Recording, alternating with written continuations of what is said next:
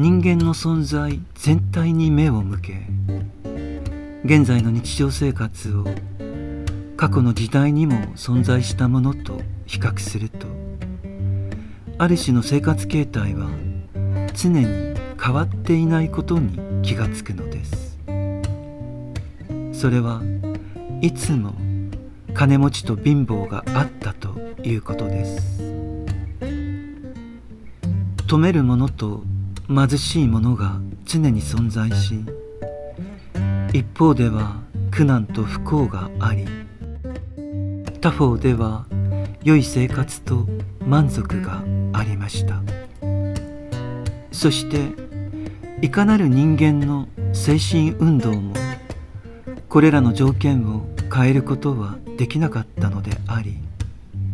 したがって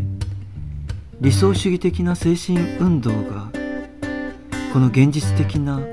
職業と収入に関して何か根本的な解決につながることを述べることができると世間はそう思ってはいないのです。しかし私たちはこのテーマを職業と収入という両方の考えを精神科学的に想定することが最善であると考えています。そして私たちの多様な人生の中でこの分野に踏み込むためには何よりも思考を深めていくことが必要であると考えているのです。私たちを取り巻く現在の環境を数百年前あるいはそれ以前の環境と比較してみると生き方が大きく変化し苦痛や不幸貧困の原因が新しい生き方によって生み出されたことは明らかなのです。このように変化した職業と収入の関係についてもっと考えなければならないことは明白なのです。何世紀にもわたって徐々に発展してきたこの生活を成熟した思考で調査する人はここで何か重要なことを言おうとするのであれば何よりもある人間の階級が関係していると自分に言い聞かせなければならないのです。この階級は最も新しい時代に誕生したものでありまさにこの人間階級の中で何かがますます重要性を増し現代における職業と収入の問題に関してその力と強度を鮮明にしているのです。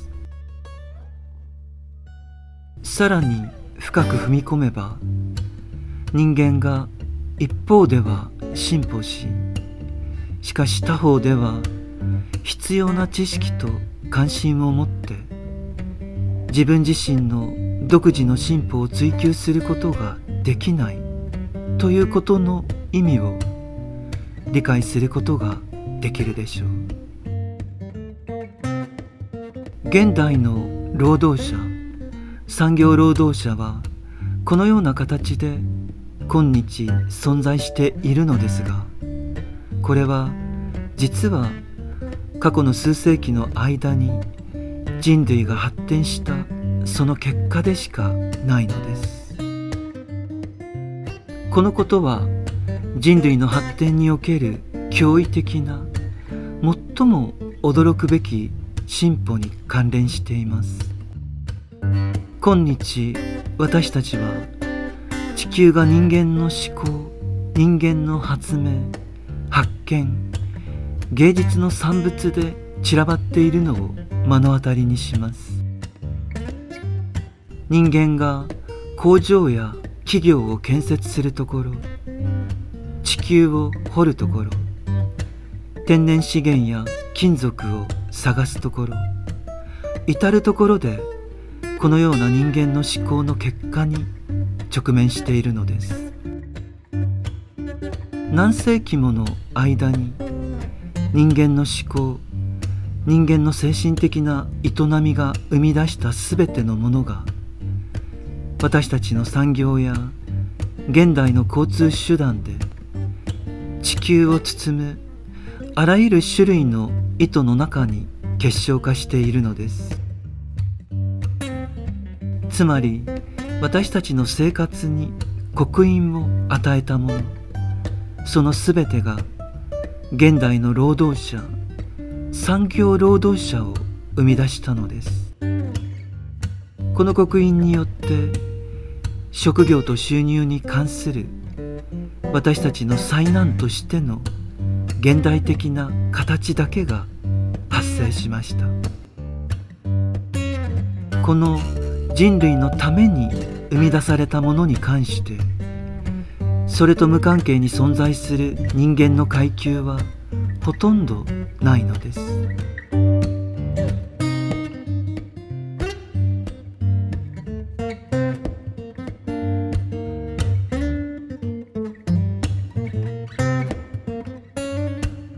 ここで次のように自問してみましょう。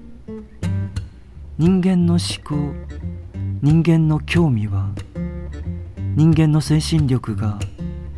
技術や産業の分野で作り出したものと調和するようなそのような社会構造を作り出すことができたのでしょうか。もし人間が機械や国際銀行や交通システムの中に結晶化した精神の力を使ってこの発展の中に置かれた人々を適切な社会構造の中に置くことができたとしたらどうなっていたのか一度想像してみてください。私たちは人間の精神人間の科学産業交通のどんなに大きな巨大な進歩も人間の道徳的な発展の進歩には全く貢献していないという自然主義者がよく引用するところの意味と同じ主張をしているのではないのです。しかし道徳や文明的行動に関して人類が生み出したものを見ると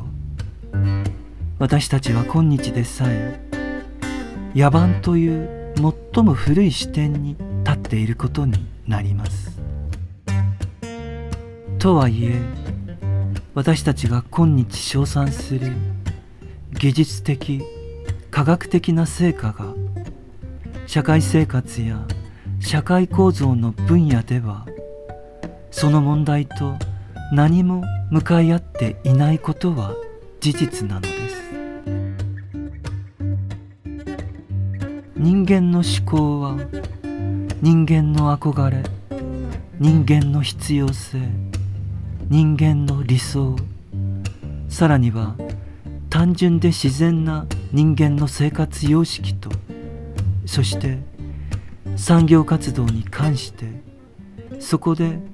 全ての人間の現実に提供されているものとの不調和を取り除くために人間のその思考が適切ではないと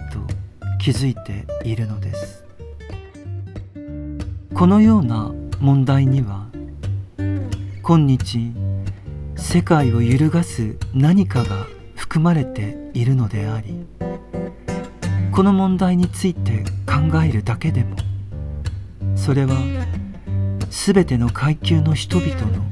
義務でもあるのです。しかし特にある階級の最も広範な人々は決してこのことを感じてはいないのです。この分野での物事を正しく見るためには人間が自分自身を内面的に教育することが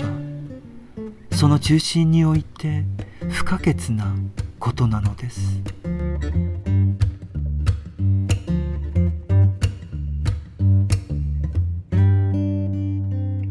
何世紀にもわたって起こってきた変化をもう少し深く見てそしてその最後の延長線を現在へと投影すると職業と収入が人間との関係において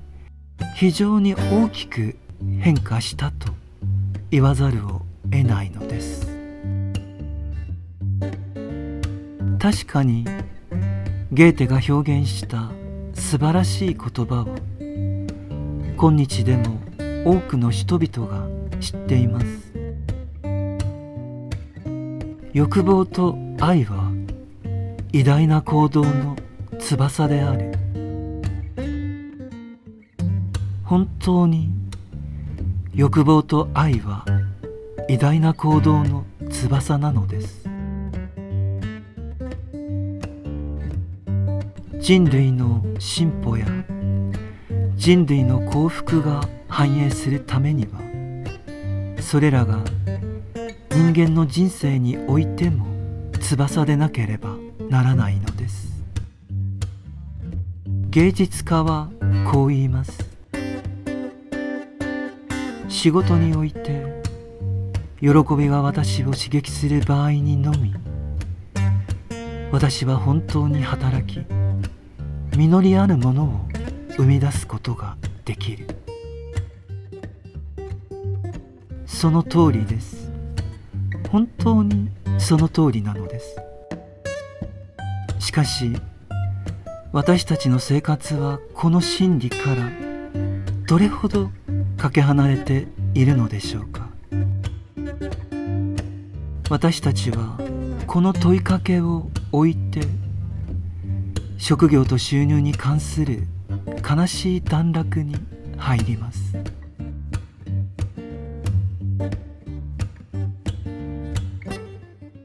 勤勉な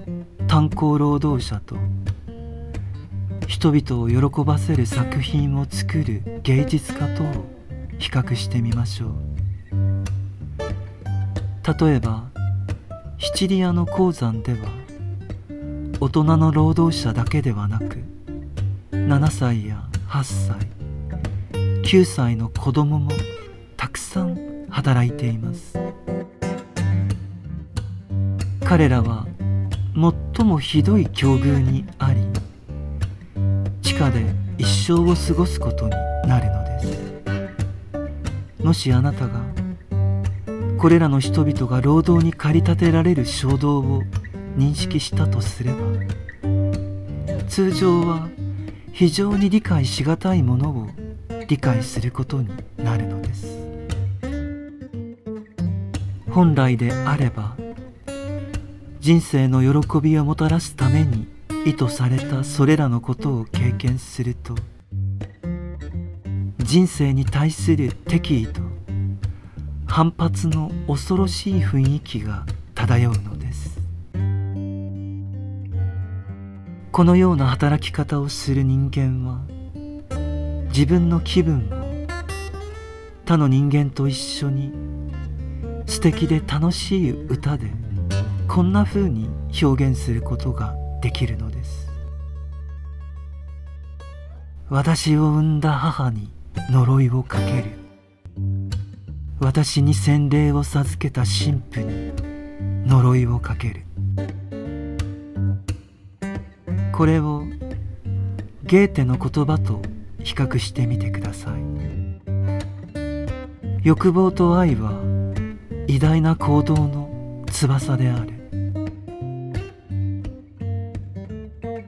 私たちの人間としての物質的な発展に追加しなければならないほど心を深めることのできる世界観を目指す必要があることを認識してみてください。それは生活の構造に属するものでありしたがって産業交通技術に属さなければならないものだからです。しかし職業や収入に関する過去数世紀の機械の出現をさらに別の方法で想像することができます。はるか昔に遡る必要はないのです。そこには次のようなことわざがありました。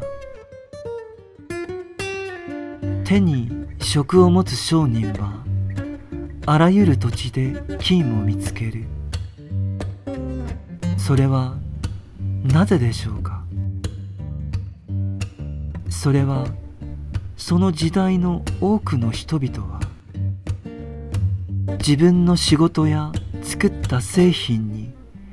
深い個人的な関係を持っていたからです。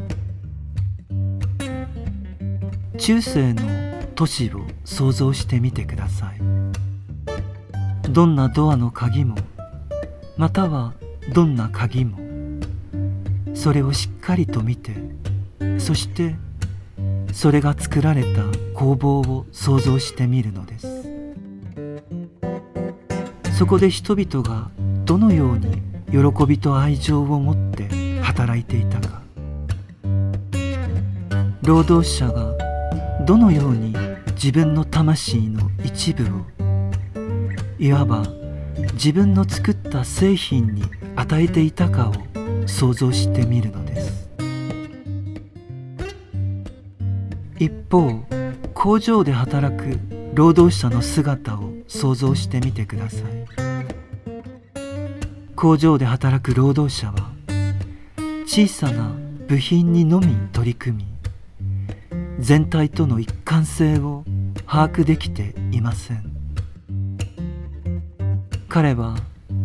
製品と自分の仕事との間にある一貫性という親密さを書いているのです。この個人的な関係は非常に重要なものです。それは職業と収入というこの2つの概念をより明確により鮮明に私たちに帰結させるものであるのです。人間が製品のその形態や外観などに個人的な関心を持つことができる場合と製品への唯一の関心が賃金の獲得だけにある場合とはその獲得において何かが違うものになるのです。一方の獲得は職業を与えそれは製品となる仕事の中で表現されます。もう一方の獲得は人間のエゴイズムが製品の対価として受け取るもので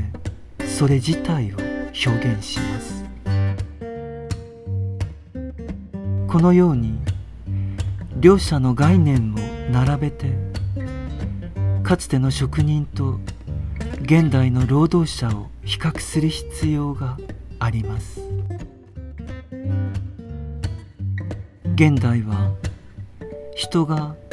身の回りに持っているものの細部に至るまで全てが異なっているのです。この工業化の時代の職業と収入に関する悲劇はほとんど知られていない無名の詩人が書いた小さな歌の中に表現されています。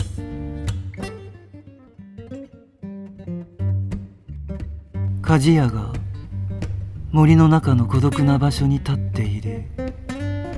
ラバの足跡をたどりに行きました。もはや愉快な歌とともにハンマーを振るうことはない。そう遠くないところに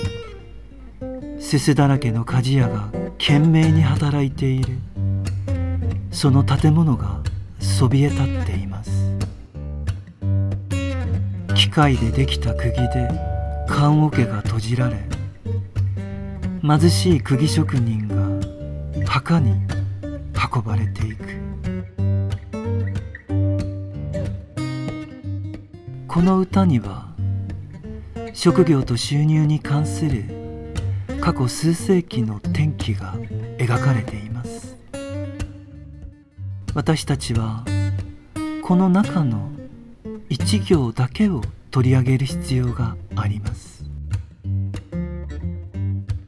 もはや愉快な歌とともにハンマーを振るうことはない。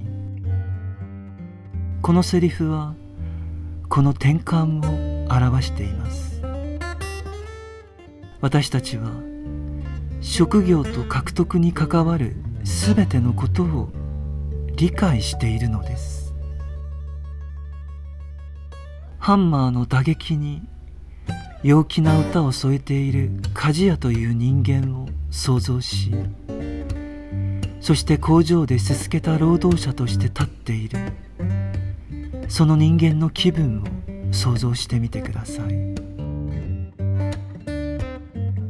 そこで反動を解いたり古い状態を回復させたり人類の進歩の中で発展し必然的に訪れることになったものを阻止したりするのは精神科学の仕事ではないのです。私たちは必然的に起こらざるを得なかったことを批判するつもりはありません。しかし人間の福祉と人類の進歩のために冷静にかなった仕事をするのは人間次第であることに気がつかなければならないのです。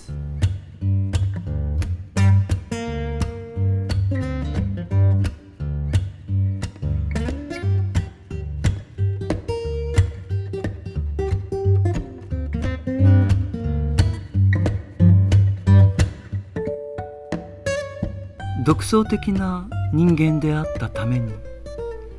この分野で判決を下す運命にあった人物としてあるイギリス人がいました。彼が独創的であったのは人間を幸せにしたいと思ったからでありそれと同時に社会の不幸を温かく見守る心を持っていたからなのです。彼はほとんど原型のようなコロニーを設立することに成功しました。彼はそこで何か偉大なことを達成したのです。彼はこの問題を巧妙にして酒に溺れたりその他の悪癖を持つ人々をその模範となるような勤勉な人間の中に入れました。その結果彼はとてもいい成果を得ることができたのです。ここで得た成果によって彼は別のコロニーを設立することになりました。ここでもまた自分の理想を実現するために彼は同様のことをしたのです。しかししばらくしてコロニーの発展が進むと勤勉な人々とそうではない人々が否定しがたく存在することに直面したのです。そこで彼は自分自身に言い聞かせました。それはある種の告白でもありました。一般的な制度については人間が理論的な面で一定の高さに達するまで待たなければならない。世界の福祉と進歩がもたらされるのは人間の魂の変革によってのみ可能であり単なる制度ではこれを実現することは決してできない。彼がこのように言ったのはその慈悲深い見解から外に出て経験から学んだことによるのです。私たちは抽象的な理論からではなくそのような事実から学ぶべきであるのです。しかしこの分野における内的で実行可能な思考は何によってもたらされるのでしょうか。この分野における正確で実行可能な思考は人間が人間自身も圧迫し人間にとってひどいものとなる全ての制度を作ったことを示しているのです。苦難と不幸の原因となる人間の制度は人間が最初に作ったからこそそこに発生するものをもたらすのです。物事を本当に理解しようとする人は歴史的な経過を研究し人間が今日どのように一緒に暮らしているのか。一方は人生の中でそのように置かれ他方は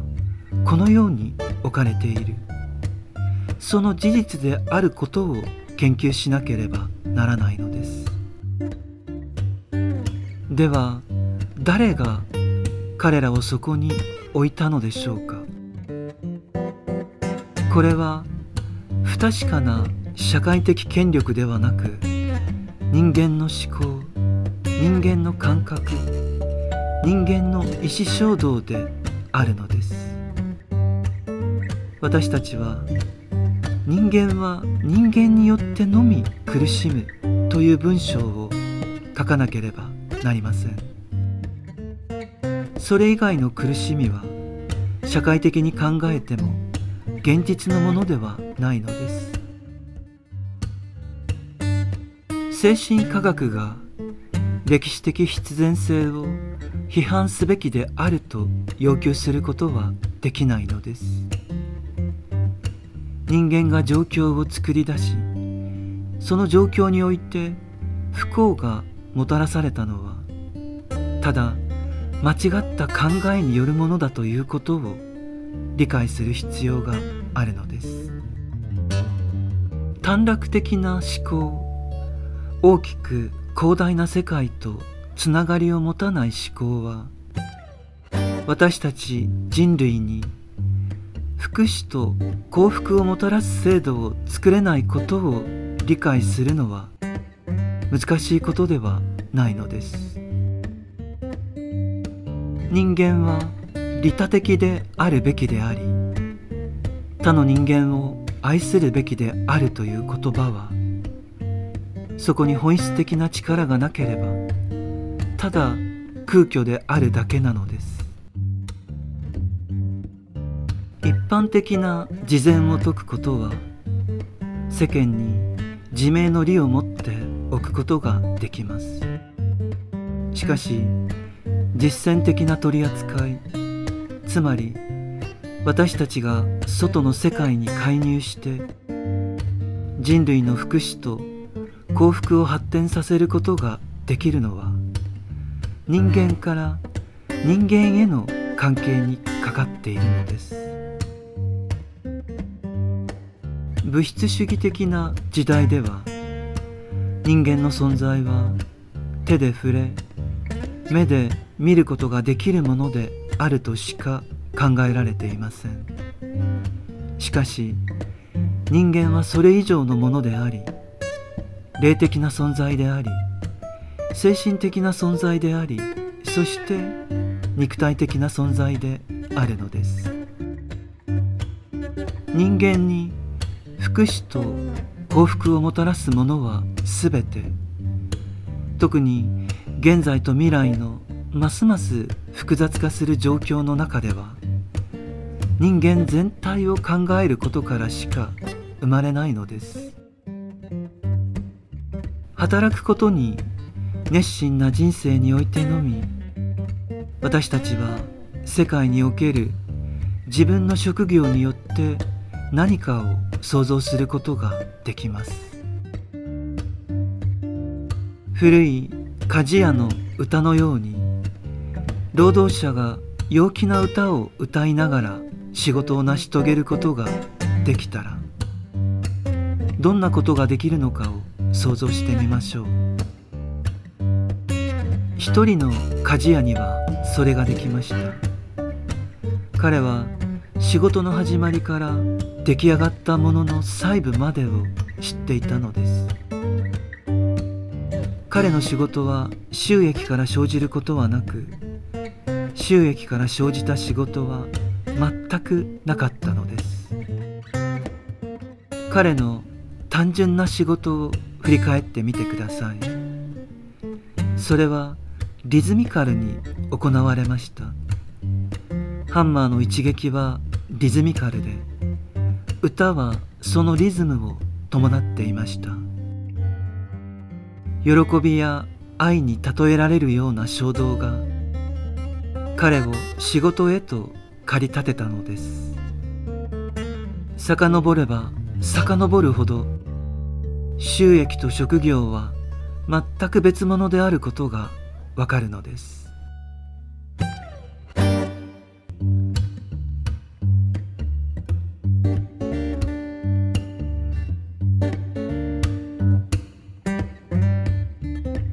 人間が仕事として行うものはそのものに対する衝動から働くのです。収益を得るためというのは何かが違うのです。しかしこのように収入と職業賃金と労働が一体となり一致してしまったことが現代の不幸の原因なのです。私たちの考察はこの点に集約されなければならないのです。工場で小さな部品を作っている人がかつての職人が持っていたような製品への憧れを持つことはないでしょう。それは過去へ回帰することです。かつての愉快な歌が仕事の現場に浸透することはこの複雑な状況では未来英語ありえないことでしょう。製品に加わる歌は消えたのです。しかしその歌に代わる別の衝動はあるのでしょうか。もっと多くの工場が建設されもっと多くの人間が現代の不幸の現場に群がっていた時代を見てみましょう。このような時代でも喜びや愛が仕事の原動力であった過去の時代に未来の発展を結びつけることが一つの手段であることに気づいていました。しかし人類は人間を再び製品に結びつけるようなものを作ることはできませんでした。これもまた取り戻すことはできないのです。しかし何か他にできることがあるはずなのです。何がそれにとって変わることができるのでしょうか。愛や喜びが再び日々の仕事の衝動となるにはどうすればいいのでしょうか？どうすればそれらを生み出すことができるのでしょうか？もちろん汚い悪い醜い仕事のために衝動を作れと反論する人もいるでしょう。そのような衝動はあるのです。子供への愛情から仕事をするのであれば母親がすることだけを思い出せばいいのです。もし人間が他の人間への愛のために何かをするのであればその人間ができることを思い起こしてみてください。そこには仕事の成果に対する愛は必要ではないのです。そこでは人間と人間との結びつきが必要なのです。この原始的で単純な関係に縛られているために人間の中に生産物に対する愛情を取り戻すことはできないのです。しかし未来が取り戻さなければならないのは人間から人間への大きな包括的な理解と愛なのです。どの人間も精神世界だけが与えることのできる最も深い衝動から自分の活動のための衝動を見いだすまではそして同胞への愛のために仕事をすることができるまでは人類の福祉という意味でのその未来の発展のための真の衝動を作り出すことはできないのです。このようにして私たちはどんなスピリチュアルでも太古の昔から知っていることを衝動として打ち出しましたこれは社会生活において人間の福祉のために実を結ぶのは人間が自分のためではなく全ての人間のためにすることのみであるというものです。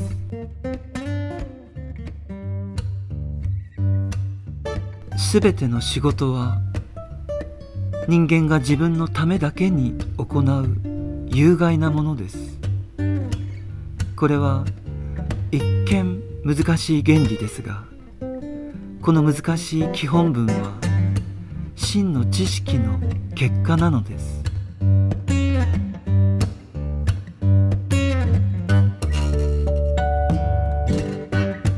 神知学や精神科学はこれを今日の人間にもたらすこと。つまりこのような文章を再び理解することを学ぶことです。すべての人間やその集団を包むべきものが唯物論的な見方では完全に抽象化されてしまうのです。その抽象化されたものではもはや道徳的な衝動を与えることはできないのです。民衆の魂や集団の魂についてその抽象化されたものがどのように語っているのか一度振り返ってみてください。それは現実のものではありません。人間は霊的な世界に住む存在がいることそしてそのような集団の魂が生きていてそれが現実であることをもう一度はっきりさせなければならないのです。精神科学がこれまでに遂げてきた歩みはちょうど私たちの時代に世界の中でその集団やそれを一体感として包んでいるものを全て形式的なものとしか考えない。他のスピリチュアルとは全く逆の見解に到達したのです。しかし精神科学は全存在が物理的なもの目に見えるものに含まれるのではなく超物理的なもの超感覚的なものが目に見えるもの全ての根底にあるということを示しているのです。共通の霊や集団の霊といったものは私たちにとって抽象的なものではないのです。したがって仕事に依存しない仕事に価値を見いだすといえば私たちにとって正確な概念となるのです。その仕事が実りあるものであり仲間にとっても周りの人間にとっても生産的なものであるかどうかは人間の一貫性にのみかかっているのです。簡単な例でそれを実感してください。ある島に2人の人間が住んでいます。1人は2人の空腹を満たすものを生産し2人の生存を可能にしています。もう一人はよく働きある場所から別の場所へ石を投げることに専念しています。彼は非常に勤勉で勤勉すぎるほど勤勉であるのです。しかし彼の仕事には何の意味もなくそれは実体が欠けているのです。私たちが働くということはそういうことではなく他者にとって実りのある仕事をするということです。石を投げる仕事は本人に喜びを与えてこそ実りあるものとなるのです。しかしもしその人が何らかの期間によってその仕事に対する報酬を余儀なくされるのであればその仕事は守備一貫性にとって重要ではないのです。H と構造が規制するのは守備一貫したものでなければならないのです。守備一貫を見る者は最も重要な仕事は収益とは無関係に行われることを知るのです。収益はそれ自体で成り立つものでなければならないのです。人間が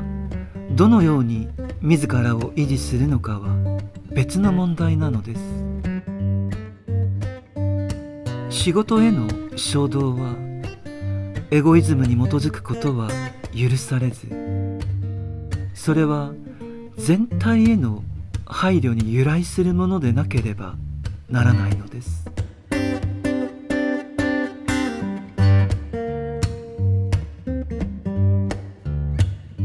ある人がすることを他の誰かが必要としています。もし私の仕事によって生み出すものを他の誰かが求めるのであれば私の仕事は私の能力に見合っているのかもしれません。もし私の能力が低ければその必要性も低いのかもしれません。そしてもし私の能力が高ければその必要性は大きな意味を持つのかもしれません。もし誰かがこの仕事を必要としているのであればそれは私の仕事に対する衝動であり私を陽気な歌に誘うことができるのです。しかしそのためには人間の心を見つめその心が自分の何かになりうることを見抜く衝動と能力がまず必要とされるのです。周りの人間の心に浸ることを理解すれば人間の本質を知ることができさらに共同体の中で活動し社会的思考を得ることができます。あなたはある場所からある場所へ石を投げる人はいないと言うでしょう。このようなことは私たちの関係の中で絶えず起こっていることです。しかし人々はそれに気づいていないのです。彼らはあまりに短絡的に見ているのです。社会的思考を身につけた人は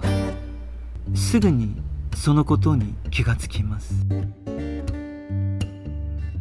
想像してみてください。あなたがどこかで素敵な絵はがきを見つけて特に何かを知らせることもなく20枚のはがきを書いたとします。より深く見る人は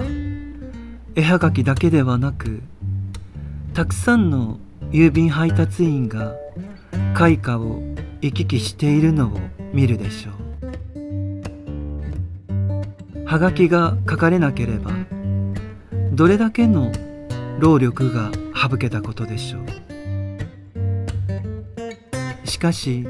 非常に賢い人はこう言います。人はこれだけたくさんのハガキを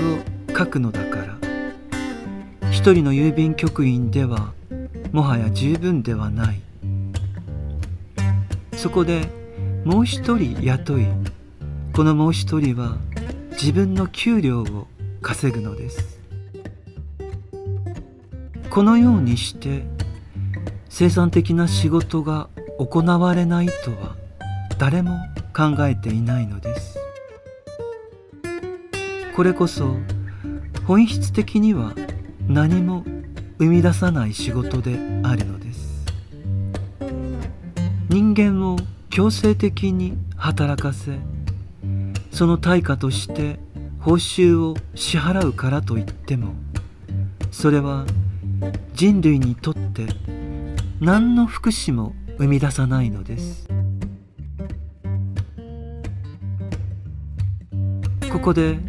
精神科学が与えてくれるものを用いてここに存在する構造を調べなければなりません。このようなことを調べるのは一部の経済学者だけではないのです。人間の一人一人にもこの社会的思想を展開させる必要があるのです。そうすれば人間の魂は開放的で自由になり自分が考え専念している物事を最後まで見届けることができるようになるのです。失業者のために仕事を生み出さなければならないということではないのです。この人に仕事を与えるかその人に仕事を与えるかではなくどの仕事が行われるのかということなのです。それは地域社会が必要とする仕事を行うことが必要なのです。このように考えていくと私たちの仕事の原動力となるものは真の知恵に貫かれた連帯感であり人間の魂に起こる生きた社会的感情でなければならないことに気がつくのです。抽象的な愛ではなく愛についてだけ語りその鼻先を見ることができない愛でもなく知識によって照らされた愛だけが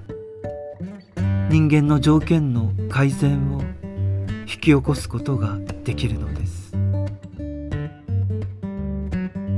思想は魂のためにあるのです。重要なことは生きている人間です。この英知が人間を把握し彼らを鼓舞すればするほど真の真の愛が存在し人間の進歩福祉に役立つのです。このように職業が人類への貢献に基づいており収益が人類の維持のための配慮に基づいているために完全にこの方向で考える人間に福祉が与えられていることがわかるのです。精神科学はこの教義によって一朝一夕にそれを変えられるとは思っていないのです。精神科学の大地にしっかりと立っている人は魂が活動的な愛に落ち着くことができることを自分の心の中にはっきりと持っています。そしてこの洞察を見いだした人間がいるからこそ人類の福祉のために働くことができるのです。人間を感傷的に慈愛と友愛の説明に誘うのではなく開放的で自由な感覚で真の精神的現実を見つめるように誘導するのであればそれは精神科学的世界観の最も素晴らしい実りとなるでしょう。人類はそれによってゲーテの言葉をますます実感することになるのです。すべての被造物を縛る力から自分自身を支配する人が救われる。この言葉は国家専門職商業の分野も囲い込むような意味で適用されます。この言葉は私たちの仕事が賃金や収入に左右されることなくその獲得から独立したものであるという。この原則に社会構造が完全に一致してこそ実りあるものが生み出されるというような意味です。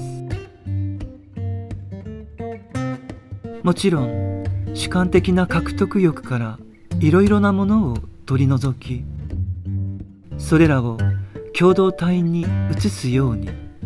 随所に気を配るという人もいます。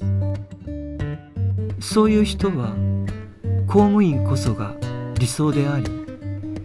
収入と職業が分離されているとみなすことができるでしょう。しかしそれはどんな人間にも